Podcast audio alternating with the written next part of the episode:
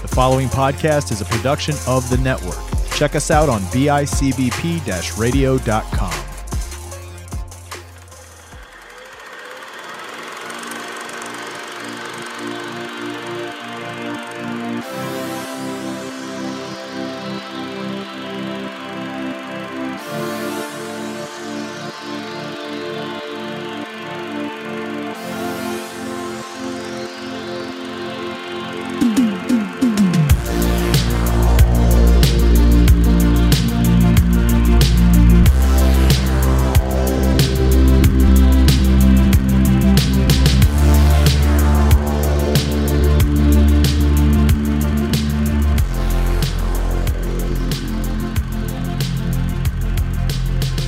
up, everybody? Welcome back to another episode of Silence Your Phones, your movie review podcast found exclusively on the network at bicbp radio.com. I'm one of your hosts, Chris Chavez. I'm here, as always, with the man, the myth, the legend, Sean. I am stuck and COVID free Fritz. You know, it's funny you say that because the missus made the mistake of buying me one of those name placards that actually says the man, the myth, the legend on it. Shut up, dude. Are you serious? I am dead serious. I'm gonna I'm gonna I walk mean- myself way over here. See, this is theater of the mind, Chris, when people can hear and it's on a lot of reverb and echo. Because what I'm doing is I put my earbuds in backwards. Is uh, now I'm back at my desk. What am I holding? That's awesome, dude. It is. A, it, it is. So She found And this I at TJ. Maxx, the best TJ Maxx thing that they've ever sold. The man, amazing. the myth, the legend. that's amazing. You want to screen grab this for uh, for social media? There you go. See, print screen. Boom. Boom. Print screen. Dude, that's uh but yeah, we're back, man. And uh it's no joke. I said it because, you know, that's that's what I hear. I hear many good things about you. People are like, you know, that Sean Fritz, he's he's quite the legend. Hey, you know that Sean Fritz? Huh, what a myth. Yeah, He's he's, the a ghost in the wind. He's- he, he's up there with Neo. He's like Neo's, you know, Neo's not quite as uh, popular uh, second cousin once removed on his mother's side, and we all know about that side of the family. oh man, what's going on, dude? How's it going with you, man? Uh, we are both fully inoculated. Hooray! It is. It's awesome sauce, dude. It's actually cool stuff. I was just thinking to myself, uh, I cannot wait for this summer. Like, I'm going to take advantage of, you know, a lot of the stuff I wasn't able carefully. to, that I wasn't able to last year in terms of being out more. Because you remember, like the beginning of COVID, you just weren't you weren't doing much because nobody knew what was happening, right? So it was like could you go out? I don't know, but I'm going to stay indoors anyway just to be safe. But this year it's kind of like, okay, I'm still going to be safe. I'll still have my mask, but I'm going to go out now and have a little bit more ease of mind and enjoy life for a minute. You're going to take what everybody in Florida, Georgia, and Arizona do without any legitimate Basically. reason. Yeah, but you have a real reason. So do I. And Yeah. um, you know, we can do we can do big boy things, and um, with the a very small risk as opposed to a large risk. Yeah. Are theaters opening up again? I know a lot of them staying closed. Are they opening up theaters again? Uh, they are in my area. The uh, nine, uh, what is it? Uh, actually, at the beginning of the month they started opening slowly. Um, How does this work? Are they are they like uh, you have to sit skipping seats like they close off certain seats now? Uh, I, I, I have no clue. Honestly, I don't know. I couldn't tell you because I've not I've not been, but let's do some research. Regal movie app. Let's see. do they just make popcorn now like one bag at a time for like it's it's made to order instead of being in that big giant bin of popcorn? That or they have to have like those. okay. Follow along here. Uh did you ever see a cow being uh giving birth? Oh God. So so okay, here's where I'm going with this. So farmers, uh every once in a while, they have to assist. yeah, And you know, you can't just tell a, a cow to lay on its back and right, put its, le- put its back legs in the air. right. farmer has to put on a rubber glove that goes the whole way past the elbow, pretty much up to their armpit, and they gotta just reach Get in, in there. there. So do the uh, do the people that work at the movie theater put one of those on, like a uh, Oh, what was her It's name? like it's in the bubble, you know, like the bubble boy, and that's how you interact with them is with the the it's the things that they use to manipulate the nuclear uh, nuclear Yeah. rods. that's how they're that's how they're getting your popcorn now. It's uh, they have like Audrey Hepburn style uh, plastic gloves that go the whole way up to their elbows. right yeah dude um, it's going to be interesting because i think that's that's one of the things i miss too you know initially if you had asked me before covid hit hey you want to go to the movies i'd be totally down for it i like the movie experience but then there's still a part of me that's just kind of like ugh i don't feel like dealing with people i don't feel like dealing with going out and sitting there and paying too much money for any kind of snack and so there was always this kind of eh well, whereas now it feels like uh, I can't wait to. I can't wait to get out and do that again. Um, if it's possible to be doing it safely, as always. But dude, m- movies definitely is one of the things. I can't wait to go check them out. Even though we are getting a lot of them immediately at home. Yeah, I mean Warner Brothers has been very uh, friendly about that. Uh, I'm I'm okay with that. Um, and uh, but you know there's there's still something with you know day and date is great because it's convenient and Mhm. it's what the movie companies have said was always impossible but you know obviously uh, Mhm. supply chain logistics and everything else have been um, thrown up in the air at this point of uh, basically we're playing fruit ninja with with True.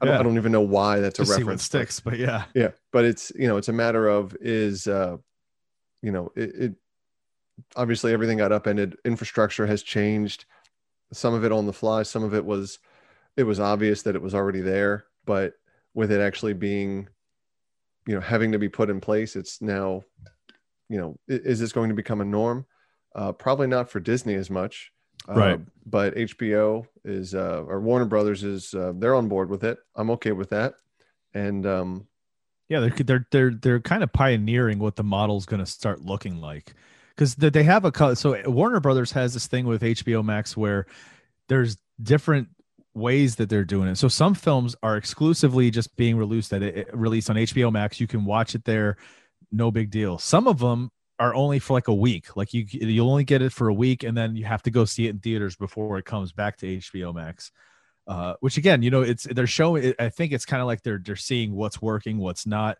and it could be that the that's the future moving forward. Like you'll always have it in the theater because people want that experience, but you're also going to be able to watch it at home if you want to, and kind of double the exposure. Yeah, there's people well- who are just like, I'll wait till it comes out on video, right? So have them watch it and premiere with everybody else. Well, and you're getting, you know, like uh, like with Wonder Woman, from what I, uh, you know, it was in, it was avail, it was day and date, and it was also on, so it was on HBO Max, but I believe it was only for a month, Right. and then it went out of theaters. But to watch it, you can't take. That's not one of the free trial movies. Right. You know, you have to have a whatever per month it is. Was it Subscription, 10 yeah. 15 dollars or something? Um, so so they got a lot of signups for that, and I mean that's that's nice. Got a lot for this one too for Mortal Kombat that just released. I, I believe You it. I, I kind of almost want to go see this one in the theater because I want to lose my hearing when I watch this movie because it just feels like that you should, you know, Yeah. with you know with all the subtleties and I mean, this will be a conversation for a couple weeks from now. It is Yeah, on yeah. the schedule, Yeah, Um, for sure. but obviously, I, I think it's I, I might just go bite the bullet And do I it. mean, because I'm COVID COVID cured uh, to to actually see it in the theater. Nice. Yeah, we'll have to we'll have to discuss that experience. Whichever one of us goes to the theater first, we'll have to discuss that when we come back. But this episode, we're not talking about Mortal Kombat. We're not talking about movie theaters. This episode, we're still on baseball. It's our actually our last episode for the baseball season. Um, you know, we've had a good run. We've had a really good run. We had Major League, which I thoroughly enjoyed. Uh, We didn't watch Major League. I mean, I'm sorry, a league, a league of their own. Yeah, big League of. Their Own, which I which I thoroughly enjoy. Hey, I, I enjoy the other film too. Um, you know, The Sandlot, the classic, uh, which was amazing. So this time we put in another movie that I remember watching when I was younger. Did you see this one or this one? Another one that you hadn't seen before? Oh, I've seen this one quite a few say. times. Okay, so we've both seen this before. Again, we come to these movies having had rose-colored glasses and think to ourselves, okay, what's this going to look like now that we're really kind of analyzing them? This And time we check, yeah, this time we checked out the family comedy Rookie, of the Year. Mom, come on. I got a game. Henry thinks that he's actually gonna play today. Henry Rowengartner had a dream. Rowengartner, get in the right field. Playing in the major leagues. Only one thing I got it! stood in his way. Home, home. Reality. Until one day, Catch! everything fell into place. How long will he have to be in the cast? August. And now rotate from the shoulder slowly. Oh! Whoa! Funky butt loving! Did he say funky butt loving? Those tendons have healed uh, a little tight. Now, the kid who wasn't good enough for Little League Mom, watch this! Wait! is pitching Gosh, Henry, you can play for the Cubs! Hey! in the big leagues. I'm the new pitcher! 12-year-old Henry Rowengartner, the youngest person in history to play Major League Baseball.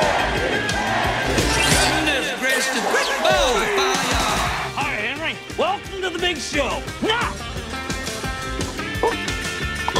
But what can one sixth grader do against pros like these? give me the good stuff. Anything he wants. Give them the cheese! The hot, stinky cheddar! Jay to run! What? What's the matter? Chicken? I'm not a chicken, you're the chicken.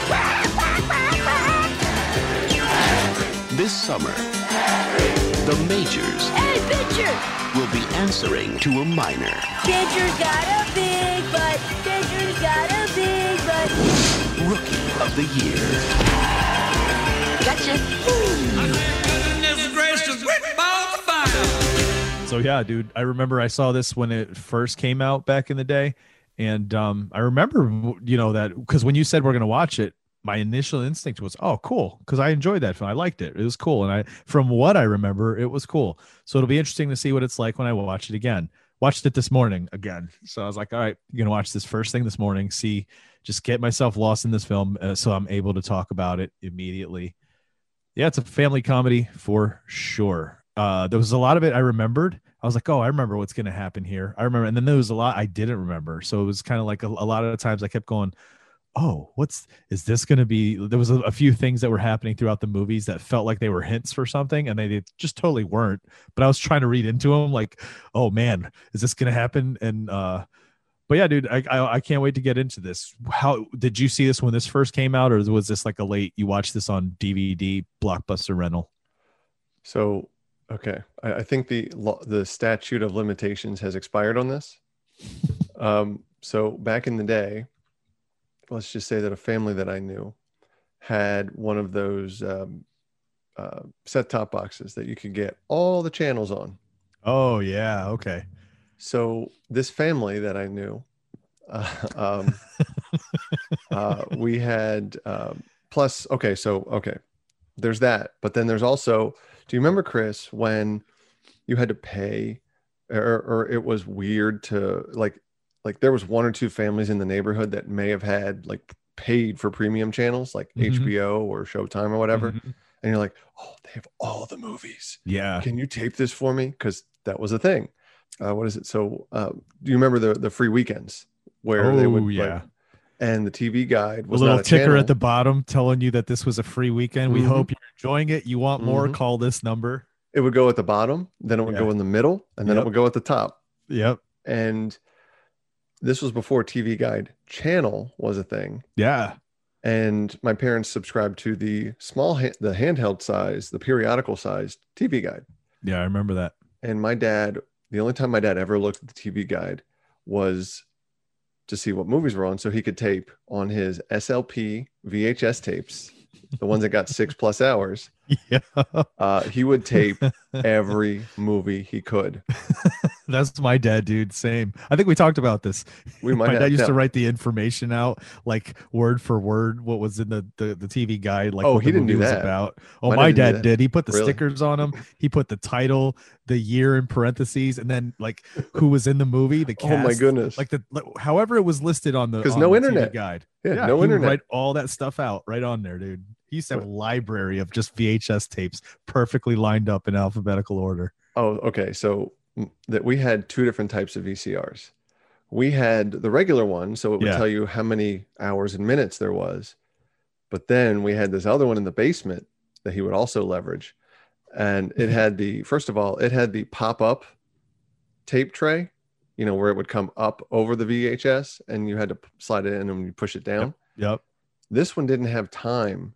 It had the the three the four digit numbers that would tick over like the the the he- the whatever it was called, Yeah. but it was like a thousand twenty four. I guess it's framed. or I don't know what it, what the number was for. Um, Ten year old Sean didn't give two shits, and Yeah. Right. thirty seven year old Sean, he guess what? He's kind of curious, but not that curious. Not enough. Yeah, not enough to figure it out right now, and I'll forget to by the time we're done. Unless you're a listener and you want to send us a message, you can send Yeah, us a let us message. know, tell and, and all that homework that I've been given too. Please, uh, Yeah, I'm still it? waiting for all. Where's of it. our music?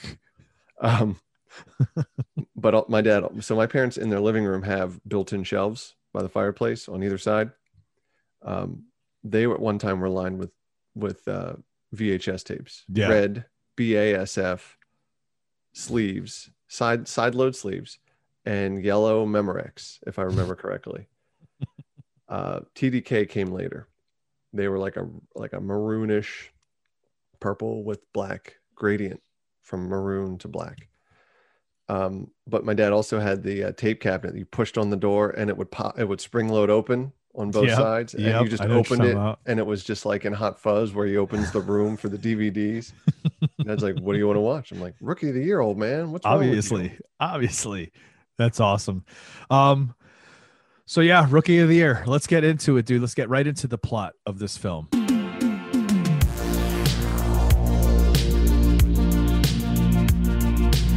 the idea is is that there's this kid that plays little league ball he ends up He- getting He's the worst little league baseball player. oof He's so bad that he wears Chuck Taylors and jeans with farmer cuffs to play baseball.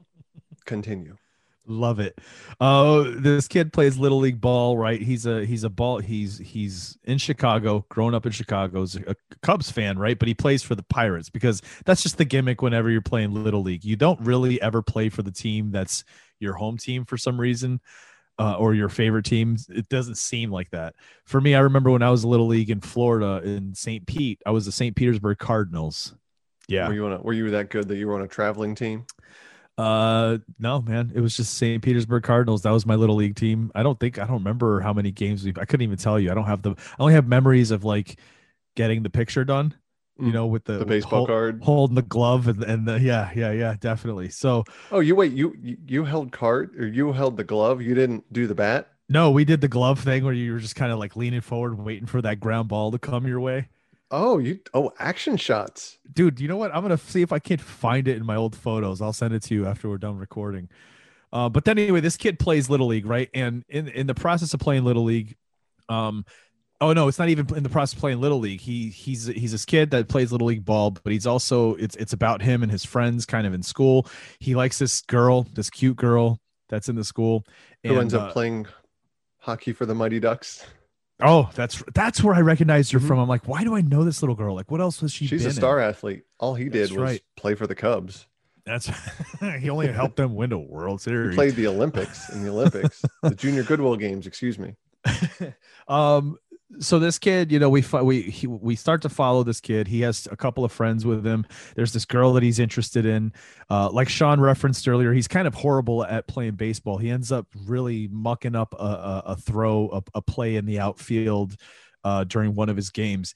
And while he's at school one of the the more popular jock kids that's on the baseball team makes fun of him uh, for it and then does this like pop fly into the air and taunts him telling him to catch the ball right?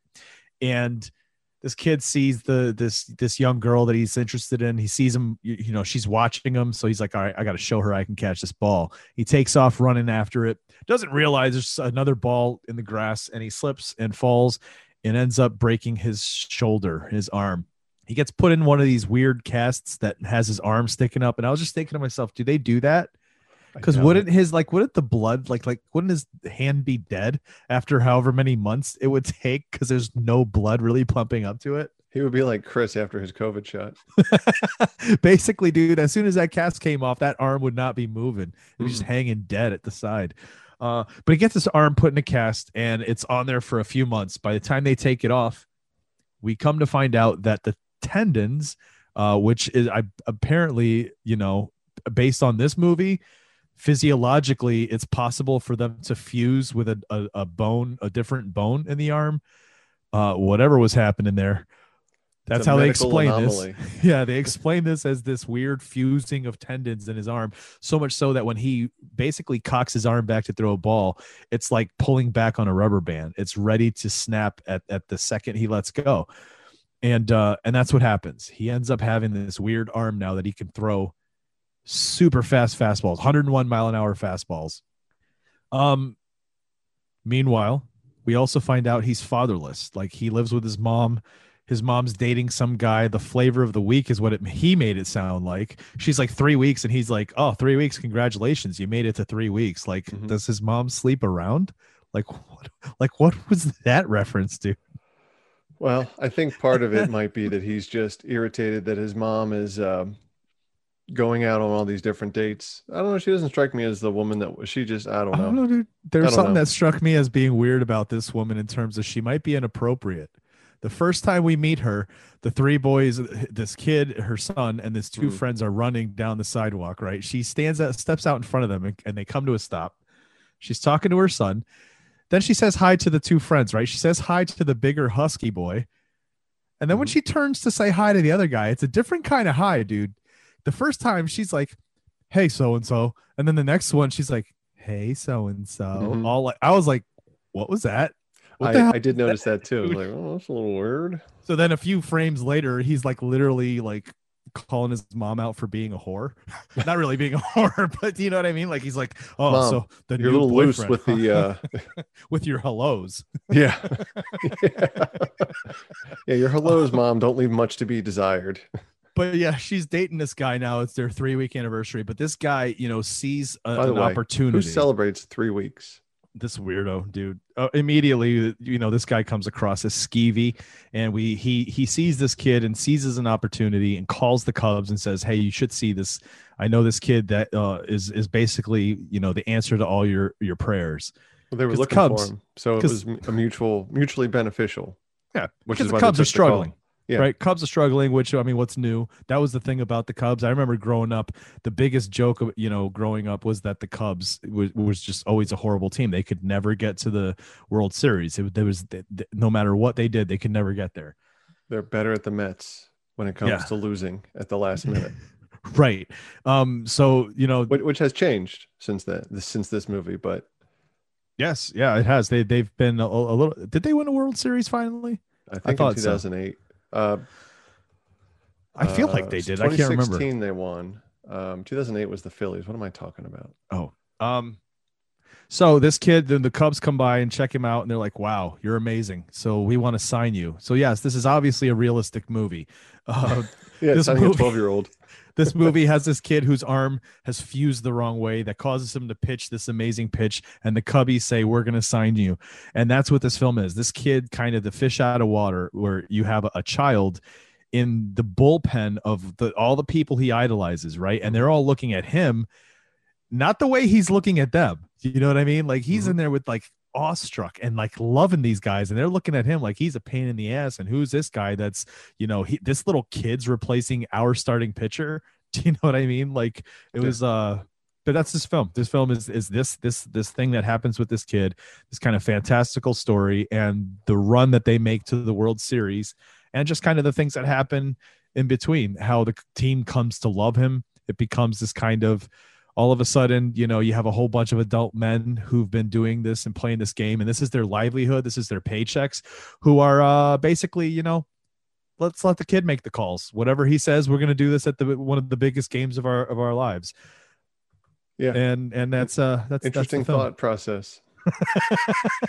as that was happening i mean i was in you know i was watching that i was like okay okay i see we're at the end of the movie now we're at we're in a pickle you know uh things are happening now and the the idea is is that every grown man in this film on that field has decided this kid is going to make the right call and we're just going to go with what he says instead of I don't know, bringing in another pro pitcher.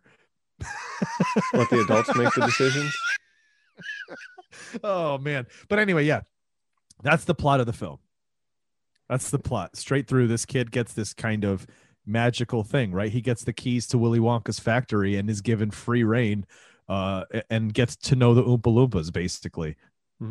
I mean, there's there's a lot of other subplots Yes. going on, like the, the Cubs sure. would, you know, if they don't sell out and win every, or if they don't sell out every game of the season, they won't have enough money to Yeah. pay their yearly dues to MLB. And I was gonna say now you're a you're a baseball fan, so you know more than I. When they told me when this became one of the things in the film, right? This became one of the, the kind of uh what's the what's the word I'm looking for? One of the main plot points that's supposed to drive what's gonna happen next. I, I I sat back and thought, does is that for real? Like, is that a really a thing that if they just don't sell out all their games, that they're just gonna forfeit their team? Does that make sense? I didn't know. I couldn't I couldn't tell you. I don't know. It, it's it's what it what it what they're I think the shorthand that they're going for there is uh, that they will that the, the team will not have enough money in its coffers to uh, to then be able to pay for its yearly um, either revenue sharing or its yearly franchise fee not franchise Is there like a due Yeah, there- for yeah. teams? Yeah, to be Okay. part of the organization, you have no different than a than a union. Uh, you know, a, an employee, you know, a, a laborer pays to the union to then be part of that union in within certain. Obviously, there's parameters for all of that, but with baseball, yeah, it, there's. I mean, not anymore because of there's a lot of um, a lot of money to be made, Yeah. uh, licensing and everything else that, that the team will then recoup uh, and be able to put towards its expenses. Um, but there's, you know, in '93 there wasn't streaming rights, there wasn't internet rights, there weren't, you know, post, you know, there were posters, but they weren't as lucrative as they are now. right. Um, but yeah, there's there's a fee that every team has to pay. Um, there was a video I watched on YouTube for the hundred years of NFL, which I thought was really well done. And it was, it was an ESPN video that showed, and I know we're talking about baseball here, but it showed a map of the country. And Chris, you, I know you've seen the map of the wrestling territories, how they kind of come and go. Yeah. ebb and flow. This was the same thing, but for football teams that shows there's these teams, and then this team shows up over here, and then it goes away for these amount of years during typically World. War II Okay. and then you know airline you know air, airplanes uh, show up. And so then we have this expansion in the middle of the country. I'd love to see one for baseball. I took the time years back to read an article about it. There have been over a hundred plus baseball teams professional clubs in mlb And Really? that's, that's not including the teams like the athletics that moved from philadelphia eventually to oakland or um, you know the Dodgers, yeah.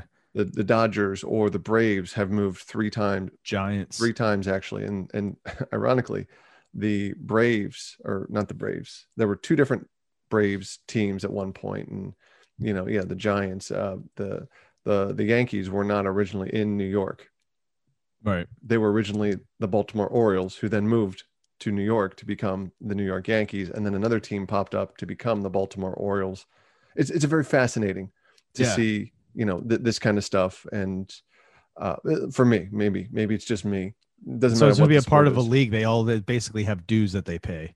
Yeah but but Okay. they don't they don't come and go as often as they used to anymore. Because when that yeah when that came up in the film, I I told for me I was watching this movie and I said, you know what, the idea behind this movie is that this kid has something that happens to him physiologically that let's be honest, like come on, right? Like you have to suspend belief. So let's suspend belief with everything that's happening in this film in terms of like even at the end the kid calling the shots. But uh, so when they said the thing about the paying of, of if they can't sell out, they're gonna. I, I thought to myself that sounds so insane. I'm just gonna suspend belief and think, okay, I guess it's possible, and let's let's go on. Like this is a big danger that might have, but knowing that that maybe is a thing that could happen that they if they can't pay for it, you know, you don't see them the next year in the league. Uh, yeah, that's that that could be a big detrimental thing for their club. yeah they'd have to basically take money out of their own pocket and what what rich white guy wants to do that Yeah. Uh, part of so you- like you said, there's a lot of other finer things going on through the film. There's a lot of subplots happening. One of them being Gary Busey's character plays their original pitcher, who you know used to have the nickname the Rocket because he was considered one of these greatest, you know, these great pitchers. And he's he's at the end of his career now. He's not doing so well, uh, and then he has to also wrestle with the fact that he's being replaced by a, how old is this kid? 12 Mhm. 13, Yeah. 12 year old kid. Again, believable. He's being replaced by a 12 year old kid. And then not just being replaced, then he's being asked by his manager to to kind of show the kid the ropes and teach him how to control his pitches and do things like that. You know, kind of mentor him. Um, so there's this little subplot that's happening with him. There was this the, the the only thing I had going here was that I forgot the thing about the mom being the pitcher when she was younger, right? I, I totally forgot about that. So every time they kept mentioning the whole pitcher thing and her dad, his dad used to be a pitcher, I kept thinking to myself, dude, is Gary Busey supposed to be his dad? Are we going to get like an M Night Shyamalan thing at the end here where it's like, oh, he's the dad? Because I couldn't remember, and and they kept, it felt like they were dropping these little hints, even when he was having the conversation with the mom when he's dancing, like the uh, Busey and the mom are dancing, they were talking about something. There's these little hints that you're just like, are they really trying to hint that maybe you know she was young and drunk one night and did something and doesn't even remember that Busey was the guy that she slept with? You know what I mean? And Would that just kind of goes that? nowhere. It just goes nowhere though. But right? would you want to remember that? Oof, I don't know. And this is yeah, this film is after his his motorcycle accident. Five years after the accident that uh Busey had, um, you know, because he was an actor before that, and they said that it was this film, or not this film, this accident. You know, I guess he cracked his skull and did something else. Where I mean, he suffered brain damage, which is constant. You know, as the years have gone by, more and more progressively has gotten worse and worse. But this is five years after that, and I was watching this going you know, he seems normal. This is not the Busey we know nowadays, except for his little his little pep talk at the mound. Like the way he was talking, I was like, was this ad libbed? Because this feels like a Buseyism, dude. It totally feels like a Buseyism. The have tos, the have tos. He might have just written it ahead of time. It felt Like, it totally right, felt like it. Dude. Play along and we'll see. Let's see what happens. Yeah. Um yeah, so that you know there's that little plot. There's the the thing going on with the weird boyfriend that becomes the manager that wants to he just becomes kind of a, a money hungry sleazeball that that wants to sell the kid to the Yankees Mm-hmm. like like he's just like property.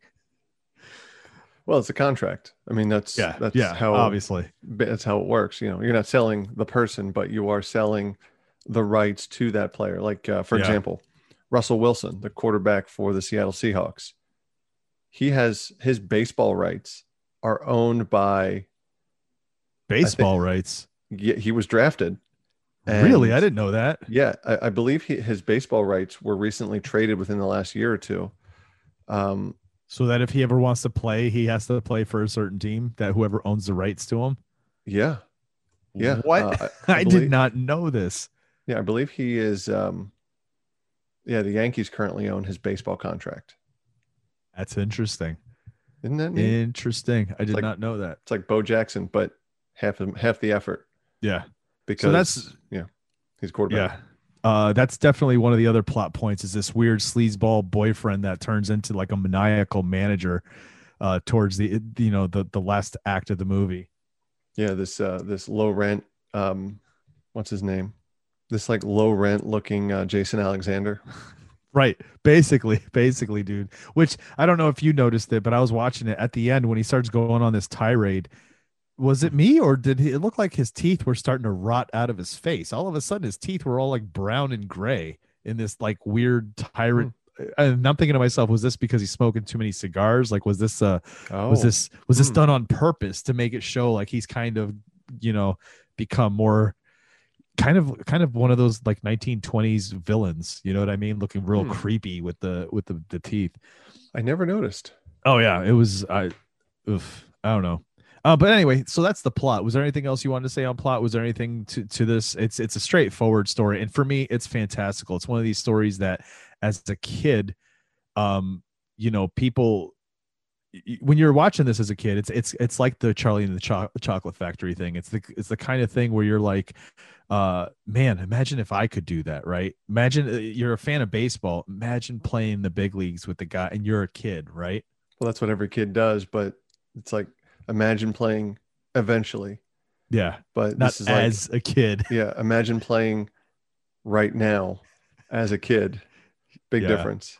Um, Big there, yeah, there's there's one more subplot which is with the Cubs owner and his nephew who is Oh, yes. eventually taking over um, next season, and he's basically just a, like a he's a uh, he's trying to hustle, but not in the in the least he and the agent. Uh, th- it's kind of like the judge and Darren McGavin from The Natural. They're schemers. Yes, You know, how can we make the most amount of money, but at the same time and not care line- about their own club. line our own pockets, more or Yeah. less. Yeah. So it, th- there's that as well, and and and the I guess his attorney or advisor or whatever that shows up only when convenient. Yeah, yeah. Um, let's get into what drove the plot, though. A lot of these these actors and actresses and the acting.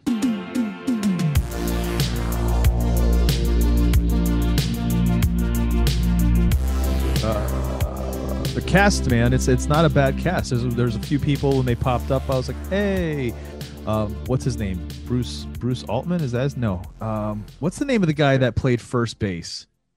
Oh, um, Earl, or was it Earl? Um, I can't remember his name now off the top of my head. I have it here somewhere. It was one of these. Uh, Neil Flynn. Yes, Neil Flynn. Second I saw him, if you're a fan of Awesome mullet. Yeah, if you're a fan of Scrubs, immediately uh, you're gonna look at this and go, "Hey, it's the janitor." That's right. He, he's he's been a lead in a lot of move, a lot of shows like the yeah, middle. the middle. Yeah, he plays Mike Heck on the middle. Another Mhm. show I used to enjoy watching. But when I saw him, I was like, "Hey, it's him." You know, um, John Candy, bro. th- so it's uncredited. So I, Mhm. you know, you're watching this when I when I saw the film starting and we start seeing the credits. The first piece I think, the first thing I saw that I didn't realize, Daniel Stern film. hmm It's like, all right, sweet. So, uh, you know, then we see who's in the film. But yeah, John Candy is not credited, and what a surprise when he pops up on screen, dude. Oh, he's he's great in this movie. You know, it's I mean it's it's John Candy being just I'm sure that he probably ad-libbed a majority of his lines.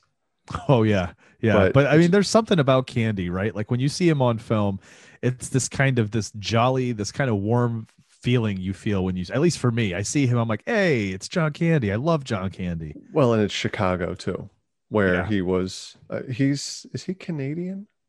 Was he Canadian? Um, was he? yeah, but I mean, he did a lot of Second City work, which the the main hub was in Chicago. Yeah, Chicago. So it's almost like his second home. Get it? Mhm. Second city, second home. Uh, let's get into these actors though. The lead we have is uh, Henry Rowengartner. Rowan Gardner, played Yeah. by Thomas Ian Nicholas. American Pie. mhm. You know, Yeah. I knew him from this, and then Amer- when I saw American Pie, I remember going, "Oh, that kid grew up."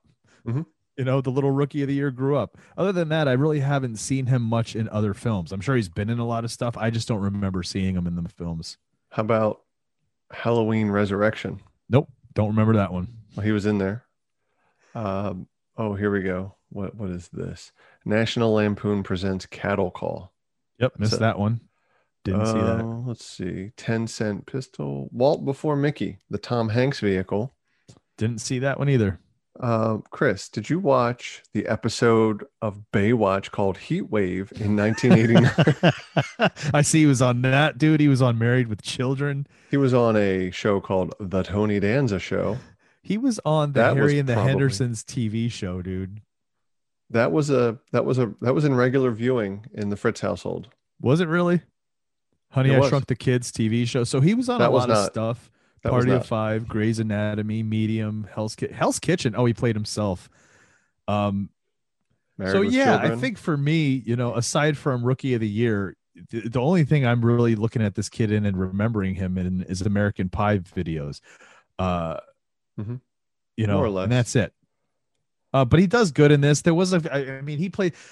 uh, It's always that thing with kid actors, I mean, and he does a good job because for me, he's a little, he's on the, the higher tier of kid actors, you know, who's really got the talent to to pull off, and he plays this role of this this kind of.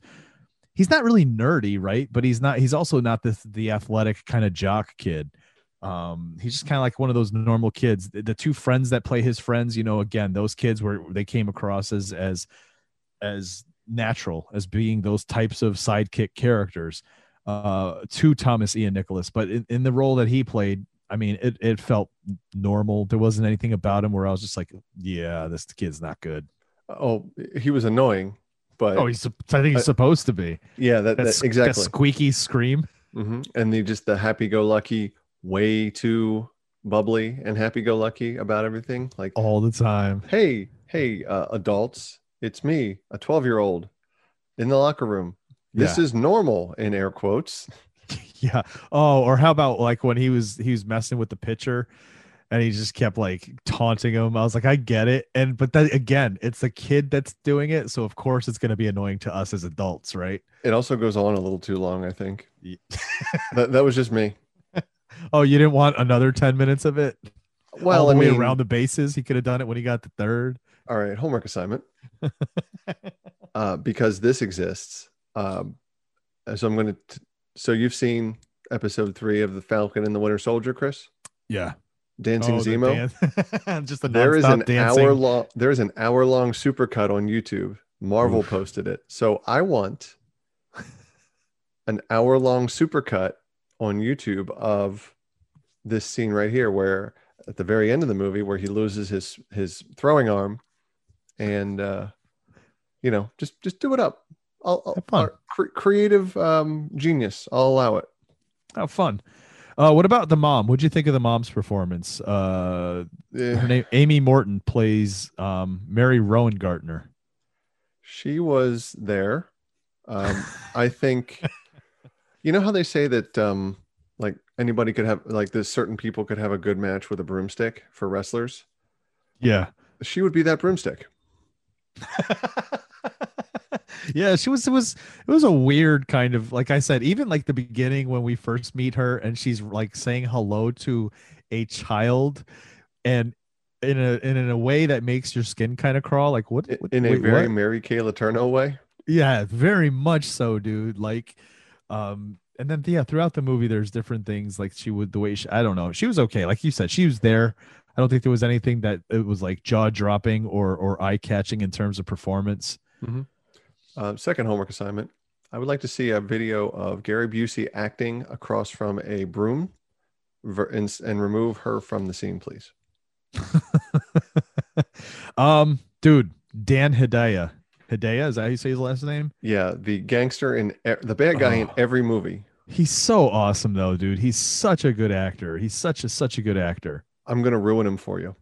Uh-oh. He is a very much a a let's let's just say it this way. He is a Dean Stockwell Jr. Remember the guy was Ziggy from Quantum Leap? Yeah, yeah, yeah, yeah. Yeah, he does have that kind of that air about him, right? He really does. Um Yeah, also man. looks uh, very similar in look to Darren McGavin from The Natural. uh, uh Darren McGavin. He was the the guy with the weird eye in The Natural. Oh, yes, you're right. He does. He does for sure. Uh, but the, he plays he plays that slimy, you know, he was the nephew of of the ball club owner. Mhm. or the, the club owner um and and yeah uh he plays that sli- he plays that character perfect very kind of you know nefarious you know you can't trust this guy Mhm. um who else are we looking at in this film daniel stern obviously it's his film he plays the the, the pitching coach who's had a little too many hits to the top of the head yeah, and you get to see a couple of them. it was basically like marv right right it was marv after after that like he decided Before. instead oh is it before home alone Well, I mean, no, I don't I don't believe so. I was going to say there was a couple of things in here that felt very Home Alone-ish. There oh, was yeah, this. what but was it's the like- one scene? So is this a prequel? There was a scene. Something happened, and in the and one and the the the heavier set friend right literally does the cheek slapping. Uh, th- you know, oh the- yeah, yeah. The And I was like, Culkin. hey, come on, that's that's a Home Alone thing, dude. but it was right before that was a Home Alone thing too. It was like back to back immediately. I can't remember what the first thing was. Uh, Um, did, did someone say, "Do you give up? Or are you ready? Are you thirsty for more?" right? But dude, Daniel Stern, dude, I love him. You know, I ever since Home Alone, but even Mm-hmm. in this film, this character is so just wacky and off the wall. He's awesome. but but he's also because he directed the movie uh he's not in the he's not overly saturated in the movie and he doesn't take too many of the funny moments. You know, Right. he's he just has this very weird thing about him of everything's free and you're going to freeload, but you're going to do it like you're paying for it. But you're also going to get stuck in between every single door ever, Yeah, or- or locked- exactly. locked from the inside. On It was like these little vignettes throughout. It was like Mhm. you you could take all of those out of the movie and it wouldn't change the movie at all. However, it was almost like they it was like you know he's making this movie and and people you know were probably going to say we want to see Daniel Stern. We've seen him in Home Alone. We want to see this kind of goofiness. And then he plays this character where uh, it's almost kind of like that. There's kind of a lot of physical slapstick comedy in terms of his his portrayal of this character and what's happening to him. Well, and you know, it's I wonder if these weren't like uh, you know spliced in or filmed after the fact. Like, oh, Daniel Stern's going to do this, this, and this, and just because we need to pad the movie out. Um, Yeah. Also, the the vignettes, like you said, could be taken out, and it wouldn't impact the movie. Maybe it would a little bit. Yeah, Um, slightly. Yeah, but to go back to one we've already watched, uh, if you take the vignettes out of Battle Royale, doesn't change the movie at all. No, not at all. weird. Exactly. Those are weird. Um, who else? Who else is in this film uh, of note? Uh, well, we talked about Neil Flynn. Uh, Yeah. Ian Gomez is is in the film for Oh. about 25 seconds. Ian just Gomez, lingering. dude. For like, how old is he in this film? I think he's in his twenties, dude. He's got to be in his twenties, and he still looks the Uh, same 29. with the balding head, bro. Like Mhm. his, he had like some balding way back then, man. I think he was a little thinner. I think he's Yeah. a little thinner now than he was then. Maybe just because, you know, he's in his 20s now. Or yeah, this was his second film uh, Yeah. in his filmography, which is uh, interesting. Um, who else do we have in here? There were a couple more people. Uh, where'd it go? A lot of ball Uh, players played themselves. Barry Bonds was in this. Bobby Bonilla, Pedro Guerrero. I'm going to go out on a limb and say that those were simply stock footage that they signed off on and got paid for. Oh, you think so? The Barry Bonds one looked like it was part of the film. Like he struck out Barry Bonds and he gives him that look. Do you remember? And it didn't look Barry like, Bonds did that a lot though. Really? Yeah, he would either. Yeah, and, and notice how small Barry Bonds was because he was still with the Pirates at the time. Yeah, yeah. I didn't. Know Barry Bonds. Oh, before yeah, before the uh controversial yeah, before the Royd- asterisk. roid ring, right? Yeah. Um, Oh, we have Colombe Jansen, uh, Jacobsen, excuse me, um, as the love interest Becky, and she uh, would later go on to be the goalie in the Mighty Ducks two and three, yep, yep. And not much after that. Yeah. It's a pretty decent cast. I mean, the cast was overall I think the acting in this film was good. You know, again, aside from certain ones, like the mother had this weird thing about her. Busey was was not normal Busey, so he was. When I say normal Busey, I'm talking about the Busey we all know and love now. You know, mean this was Busey Crazy before? Busey? Yes, before Crazy Busey. So you know, we were getting a Busey that was actually acting and and in character and in playing kind of a normal dude. Um, you know, everybody else was pretty good in this. The, you know, the the the the manager of the team, the the the guy who owned the club, even you know, all of these actors and actresses. Oh, Uh, the guy who owned the club. How did we skip that? yeah, what was his name? I can't remember his real name. Um, it is around here somewhere. Is it Albert Hall? No, Eddie Bracken. Eddie Bracken. Yeah. Yes. Huge laundry list of of uh, everything under the sun. Stage, obviously being born. You know, he's Oh, he- yeah. he, He's of died that in era. 2002, but born in 1915. So he's got you know their stage, radio, play. um, is on the Walk of Fame. I'm sorry, he's got two stars on the Walk of Fame for radio and television. Wow. Uh, his last uh, film role, Chris, is a voiceover. The brave little toaster to the rescue. nice, dude. Nice. That's how you And- cap off a and- career. Okay, I'm going to read the last four. Baby's Day Out, also on man. the list. Oh uh, man. Rookie of the Year, uh, which is this movie. Yeah. and another alum, Home Alone 2, Lost in New York. Oh, nice. Who does he play in Home Alone 2? Is he Uh, the he- theater, the ticket guy? E.F. Duncan. So let's The toy store, the toy store guy. Kind of like an FAO Schwarz guy, isn't it? uh, yeah, yeah. Yeah. Um, yeah, dude. That's, That's the pretty much cast. it. Yeah, that I mean, there's like some some other people that were just kind of there because they needed a body to catch a baseball, Yeah. but that was pretty much it. Cool, cool. Let's get into the soundtrack and the music.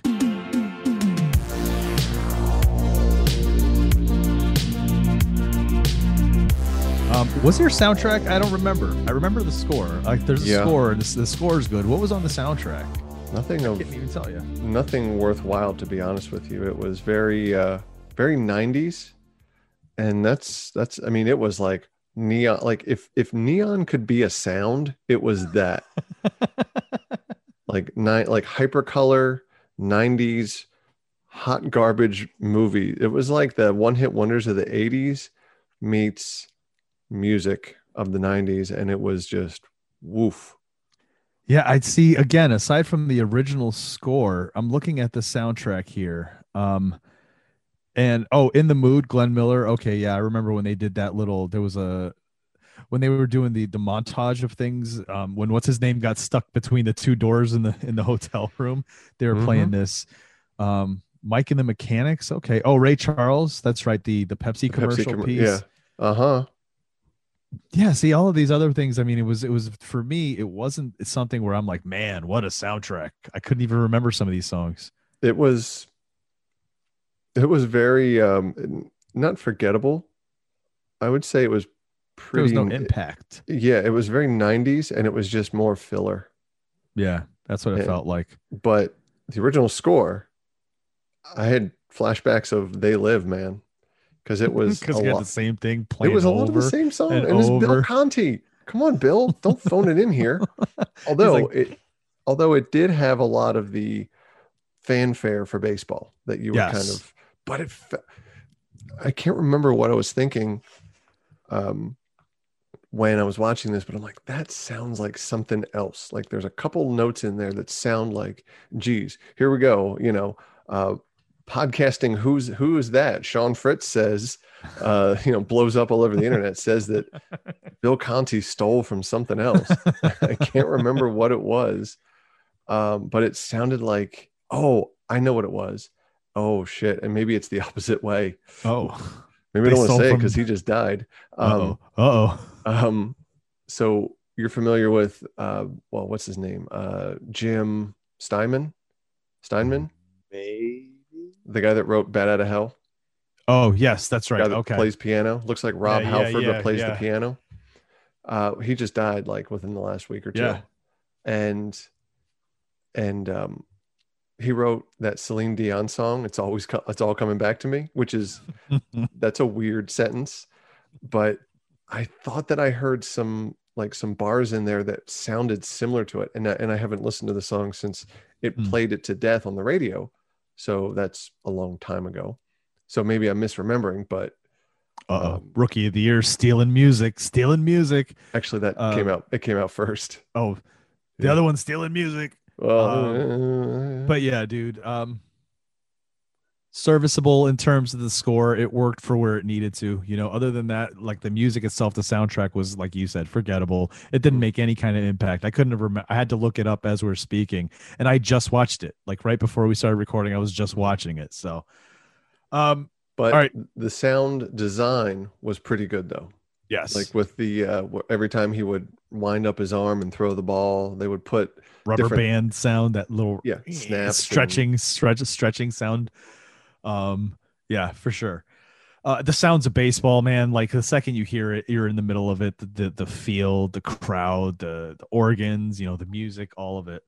Um the swell of music the sound the the original sound at the very end when the guy breaks his bat and or toward the Ah, end when when yeah. um uh was it with um who was it? Was it was it Gary Busey or was it Thomas uh, was it was it Ron Gardner or Rocket that that threw the ball and he the guy broke his bat? That was Gary Busey. Yeah was that Busey's scene. character yeah, the last one he threw where he threw his arm out. That's right. that's my last one. I'm done. Put me Mhm. out to pasture. Yeah. But it was, but it, you know, there was that, that swell, that was that, like you said, Yeah. the sounds of baseball, there was the visual of baseball, the broken bat, you know, it's a lot like the natural in feel. Yeah. and the uh, then you're like, oh, but it still didn't feel like again like the natural for me those different scenes for me just kept feeling like ugh really? Whereas here it still felt as uh, maybe it gets the kid aspect it's the fantastical aspect so it felt like oh of course right? But what i did like too and this is kind of going back to the plot real fast was that they didn't serve they didn't give us like the they, they didn't follow what you thought was coming. So like his first time on that mound right your expectations is he's going to blow everybody out of the water and here come fast pitch and he's like throwing wild and he's horrible right and Mhm. so that's great so i did Although like that he struck out the washing machine. i know that's why i thought he was going to come in and do good and all of a sudden he's like horrible Well, um, anyway they so did that to set up, you know, that that yeah, guy the expectation that yeah. could, you know, create sawdust from grinding his hands through gloves across his bat handle. oh was- man Okay, that guy. Let's talk about that guy for a second, since we're since we're past the. You know, I have to do this at least once. That guy looked like uh like uh, an even more uh, like a larger Jim Duggan. Put Yeah, him in dude. a baseball uniform. he definitely did he He had definitely the was he a lumber. real player or was he an actor Uh, he doesn't have a Wikipedia link, because so he feels like that might have been a legit player that was just like really having fun going overboard uh perhaps. Um, here, bad news.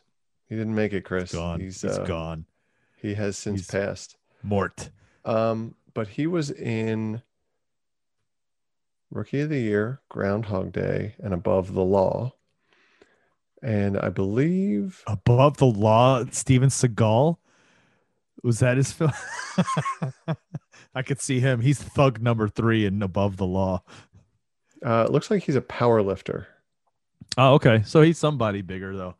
Um he's yeah he was a he was a pretty big dude. Not many acting credits though. not many He's- for powerlifters out there. His his movie credits started in 1984, and they go until 2001, in his and- three movies? 15. oh. So yeah, yeah not many not many. It's all right. It's all good. He Big he plays though. that part well though that intimidating batter. All right let's move on to special effects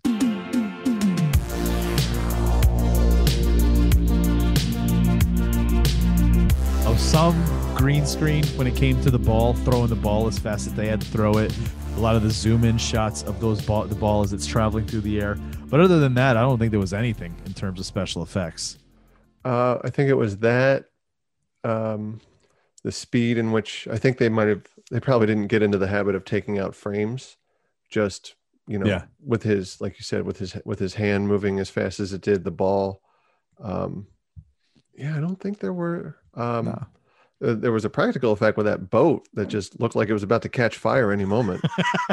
the, yeah, the get that? smoke just pouring out the back. And the other side of it was like, um, the three of these boys, dude, there's no Google, right? No handbooks. How do they know how to build a boat? Like, how do they know how to restore a boat? That's what all, they were doing. all you gotta Like, do is paint it and bro, there was a hole in the side of it when it was sitting up on the on the the, the horses, the the what do you call it? Sawhorses? The sawhorses. There's like a little hole on the side of it. I'm like, are they gonna they get patch that up? Hopefully did they? right? Uh, I get. I'm assuming the thing didn't sink, right? But yeah, so like the smoke is is the the, spe- the you know smoke and uh, green screen with the ball is all we're really seeing in special effects here. There's not. This isn't a movie with that at all. This is more of a you know straight story, family comedy kind of sports movie. You're not seeing anything out of out of the norm in this one.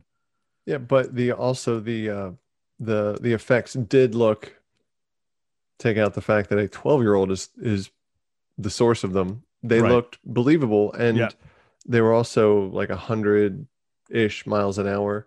So Nolan Ryan was I think either still pitching or just about to he was still pitching because he hadn't had that fist fight with Robin Ventura's head yet that was the follow that was actually that was the same year as this movie came out um you remember that right not really. No. oh robin ventura played for the white sox uh the other chicago team yeah. and nolan ryan uh threw the ball didn't hit him but he was just giving he's like hey back off you're crowding the plate and he uh robin ventura didn't like that uh nolan ryan threw the ball you know nolan ryan like Yeah, the greatest yeah. pitcher that there ever has been and uh so he threw it he was pitching for the rangers this was I believe before George W. Bush bought, bought the Rangers, Okay. which is a funny sentence to say. Um, and then he uh, proceeded to charge the mound. Nolan Ryan got him in a headlock and just started punching the top of his head. Get out, really? yeah, this I'm gonna look farmer. that up on YouTube, dude. Yeah, this old farmer and ranch hand. Why would you fight with a country boy? That makes no sense. Uh, there was no bench clearing brawls in this movie. If you want to see that, go watch Little Big League, where the 13 year old owner of the Minnesota Twins provokes one of those, um, which has a lot of baseball players in it too. But um, no, there was a lot of references to like Nolan Ryan and, and Yeah. current players, which I thought was really cool. Yeah. Um, but Nolan Ryan was in his 40s still throwing 100 plus miles an hour. So that my point is that was still believable.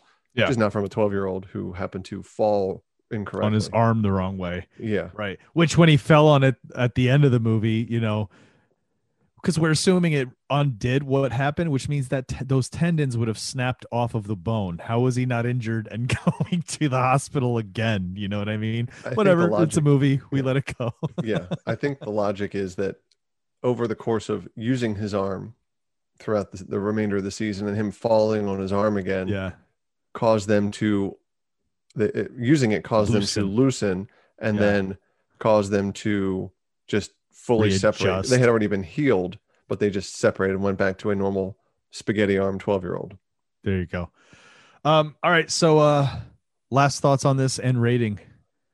Um I'll go because I, I I you know I'm gonna I'm gonna I know you've seen this one a trillion times, like you said. Um, I've only seen it a few times, and so watching it again, I came to it like, you know, let's get into this. I know what kind of movie we're getting into, and it's not something that you're sitting down and saying, "Look, at this is the most realistic thing I've ever seen."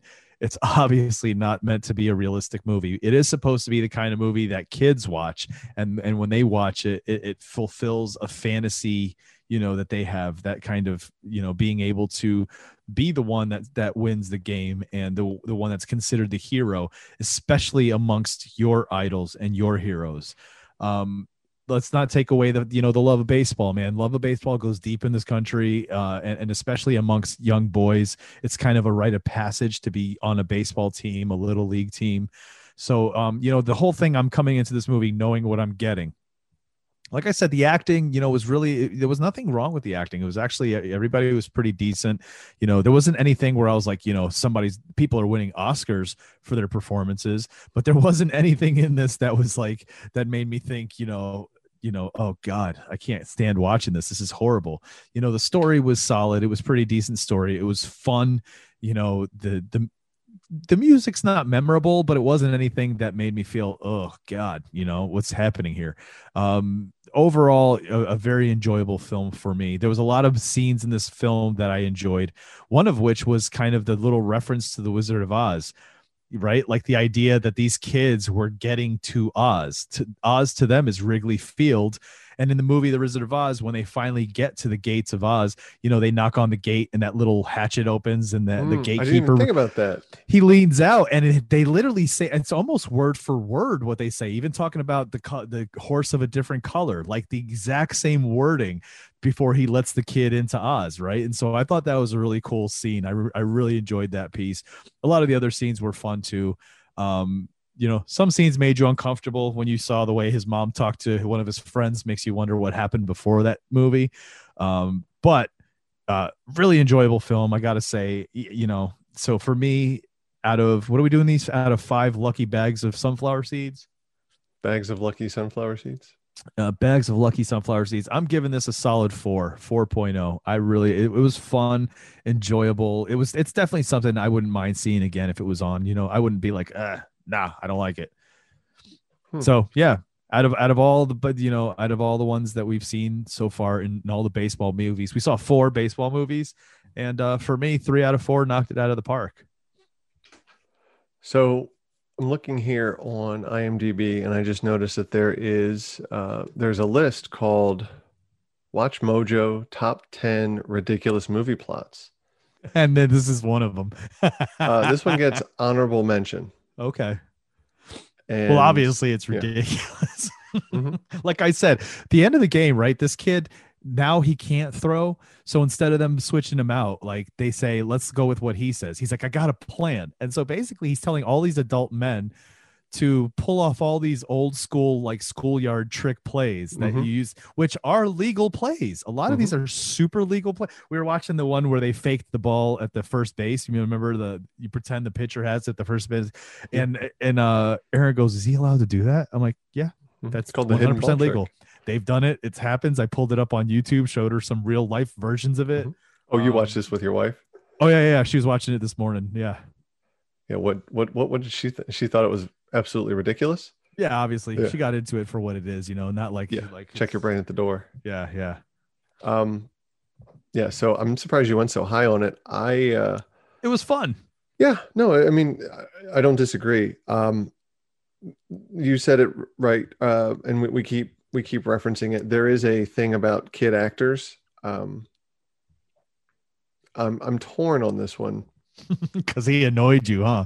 You're like, I just can't stand this kid. There were points. Um, I did really enjoy the Diet Pepsi thing, uh, where he was doing the Diet Pepsi commercial. Um, Oh, and then again, we're going back to those creepy things. Like these women are un- starting to undress this little boy, and then this director's like act more sexy. Yeah. Like, what's happening in this film? that dude needs to act more like he's buttoning his shirt instead of unbuttoning it. By the way, What kind, what kind of pizza joint basement shit's going on here? I, he's on his own, man. I'm, I, I don't know. I, I want no part of any of that. oh um, God. So there were there were some things. Uh, a grown man driving a Miata that he can't even get out of.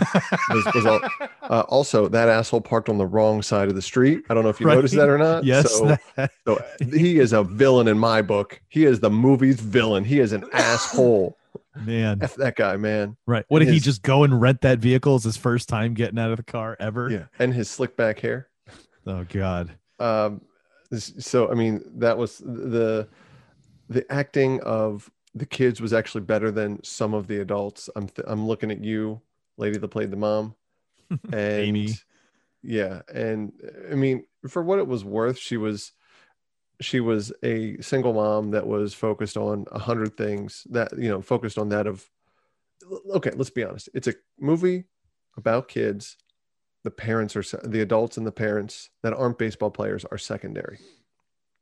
Except for you know parker on the wrong side of the street guy and um you know so so that it, it was uh, jack uh, as it's written here um the owner was great as almost like a bumbling idiot as we're first introduced to him he was more interested in what the Yeah. decoder ring from the cracker jacks that Yeah, they tried to make him seem like a simpleton at Mhm. first. yeah, and then he realizes what's going on.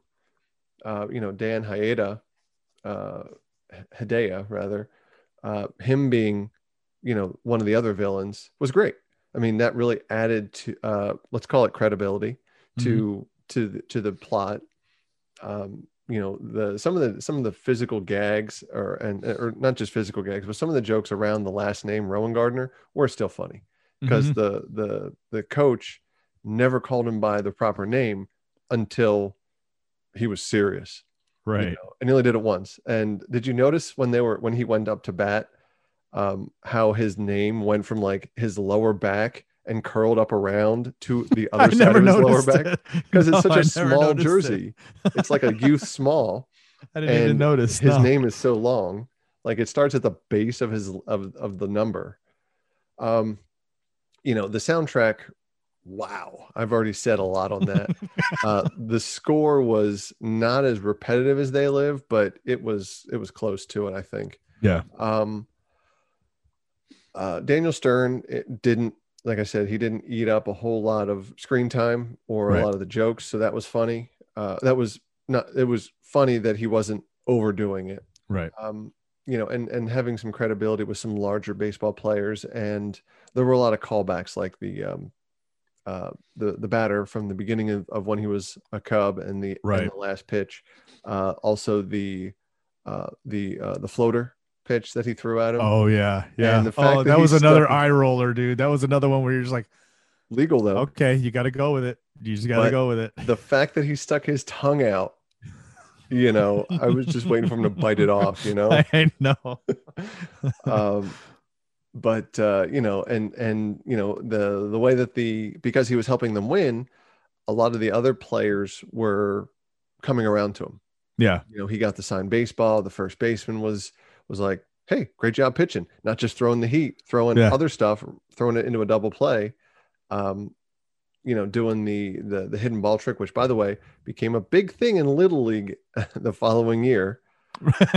You know, a like, whole lot of trick plays happening in the next year. Well, and here's the funny thing: you weren't allowed to lead in the uh, in the ten and under league that I was that I played in. You weren't allowed to take a lead at all. It's just if you stepped off. Well, it's like so the hidden ball trick just wastes time Mm. because nobody's taking a lead. You know, you could only leave the bag once the ball crossed the home plate from the Right. pitcher Right. because here, spoiler alert, the the catcher's not going to catch them all. He's not that good. I was a catcher too. I know. Um, but at the very end, you know, the goofiness of he caught the ball and then he wins the game for them. Gary Busey and his mom are the coaches. And apparently he's dating what's her face. Yep. Um, And he's got a World Series ring. So, yeah. well, so okay, now we know they went to the World Yeah. Series and won the World Series. that was the other CG effect that uh that that glistening of that ring. Yeah. But yeah, I knew there Top was notch work, ILM. Yeah, right. it was like some guy. They with- outsourced it to ILM. They're like, hey, all we Need ring. is a little bit of glimmer effect. Thanks. we need more than just a little bit of fantasy. We need a fantasy that the Cubs won the World Series in 1993. So make it look good. Yeah, the Blue Jays won that year. Oh God. Joe Carter. Err. Um, beat the Phillies in Game Six in the Sky Dome. I've I've complained about that before. Anyways, uh, I'm going to echo you. Four. I was I was teetering between just under four and just at four, and, and I'm going to say four as well because there's a lot of things that are very overlookable, Yeah. uh, and there's some things that are not as easy to overlook. Um, right. But yeah, I think if you go into this knowing you're going into a family comedy and you Mhm. you know what you're it's again it's a family film so you're getting into a lot of things that you have to suspend real belief on. Uh, but for me, you know, just like you said, it's it's fun. It's a fun film. It really is. And and it's yeah. a silly film. Yeah. that base that surrounds itself with baseball. Exactly. Uh, we're moving on from baseball now. We're we're done with the month of baseball, and we're going to get into more silly films. Um, Yeah, our next film that we're ones that looking can at actually hurt you though. this one's a little silly one you may have heard of. no, yeah, we're gonna actually uh, in honor of you know Warner Brothers HBO Max, the release of the brand new Mortal Kombat, we decided we're gonna jump into some martial arts films. And to kind of ease us into martial arts films, why not let's talk about one of the biggest ones, you know, one of the ones that kind of set as a pillar, one of the pillars of martial arts films, Bruce Lee's Enter the Dragon. How did it feel to you? Let me think. Don't think. Feel. It is like a finger pointing away to the moon. Don't concentrate on the finger or you will miss all that heavenly glory. Have you seen this? Uh, yeah, yeah. I, Okay. I, it's been a long time, but yeah, I, I Yeah. saw this right around the time of Divik's movies. okay. So that dates you. it, right? Yeah, I got you now. Yeah. 2000 to 2002 ish. I think I only watched it one time. Oh, nice. It'll be fun. It'll be fun to talk about. There's definitely, um, you know, it's it's There's it's a film. there's some there's some famous things that are borrowed till the end of that will be till the end of time. Easily, easily, and and uh, I'm a huge. So this is gonna spoiler alert. Gonna give you my thoughts on the film immediately, but I'm a huge Bruce Lee fan. Now, where this film falls in terms of what I like from Bruce Lee, we'll find out next week. Uh, but for this week, thanks so much for listening. Uh, we appreciate it, guys. Make sure to head over to the website bicbp-radio.com. Uh, check out some of the other shows on the network. Before we head out, Sean, you got anything else you want to say? If you don't wear your mask, I will karate chop you. because we're going into kung fu and martial arts movies. That's the only tie-in. All right, guys. Thanks so much for listening. We'll see you guys next week. And as always, it is now time to unsilence your phones.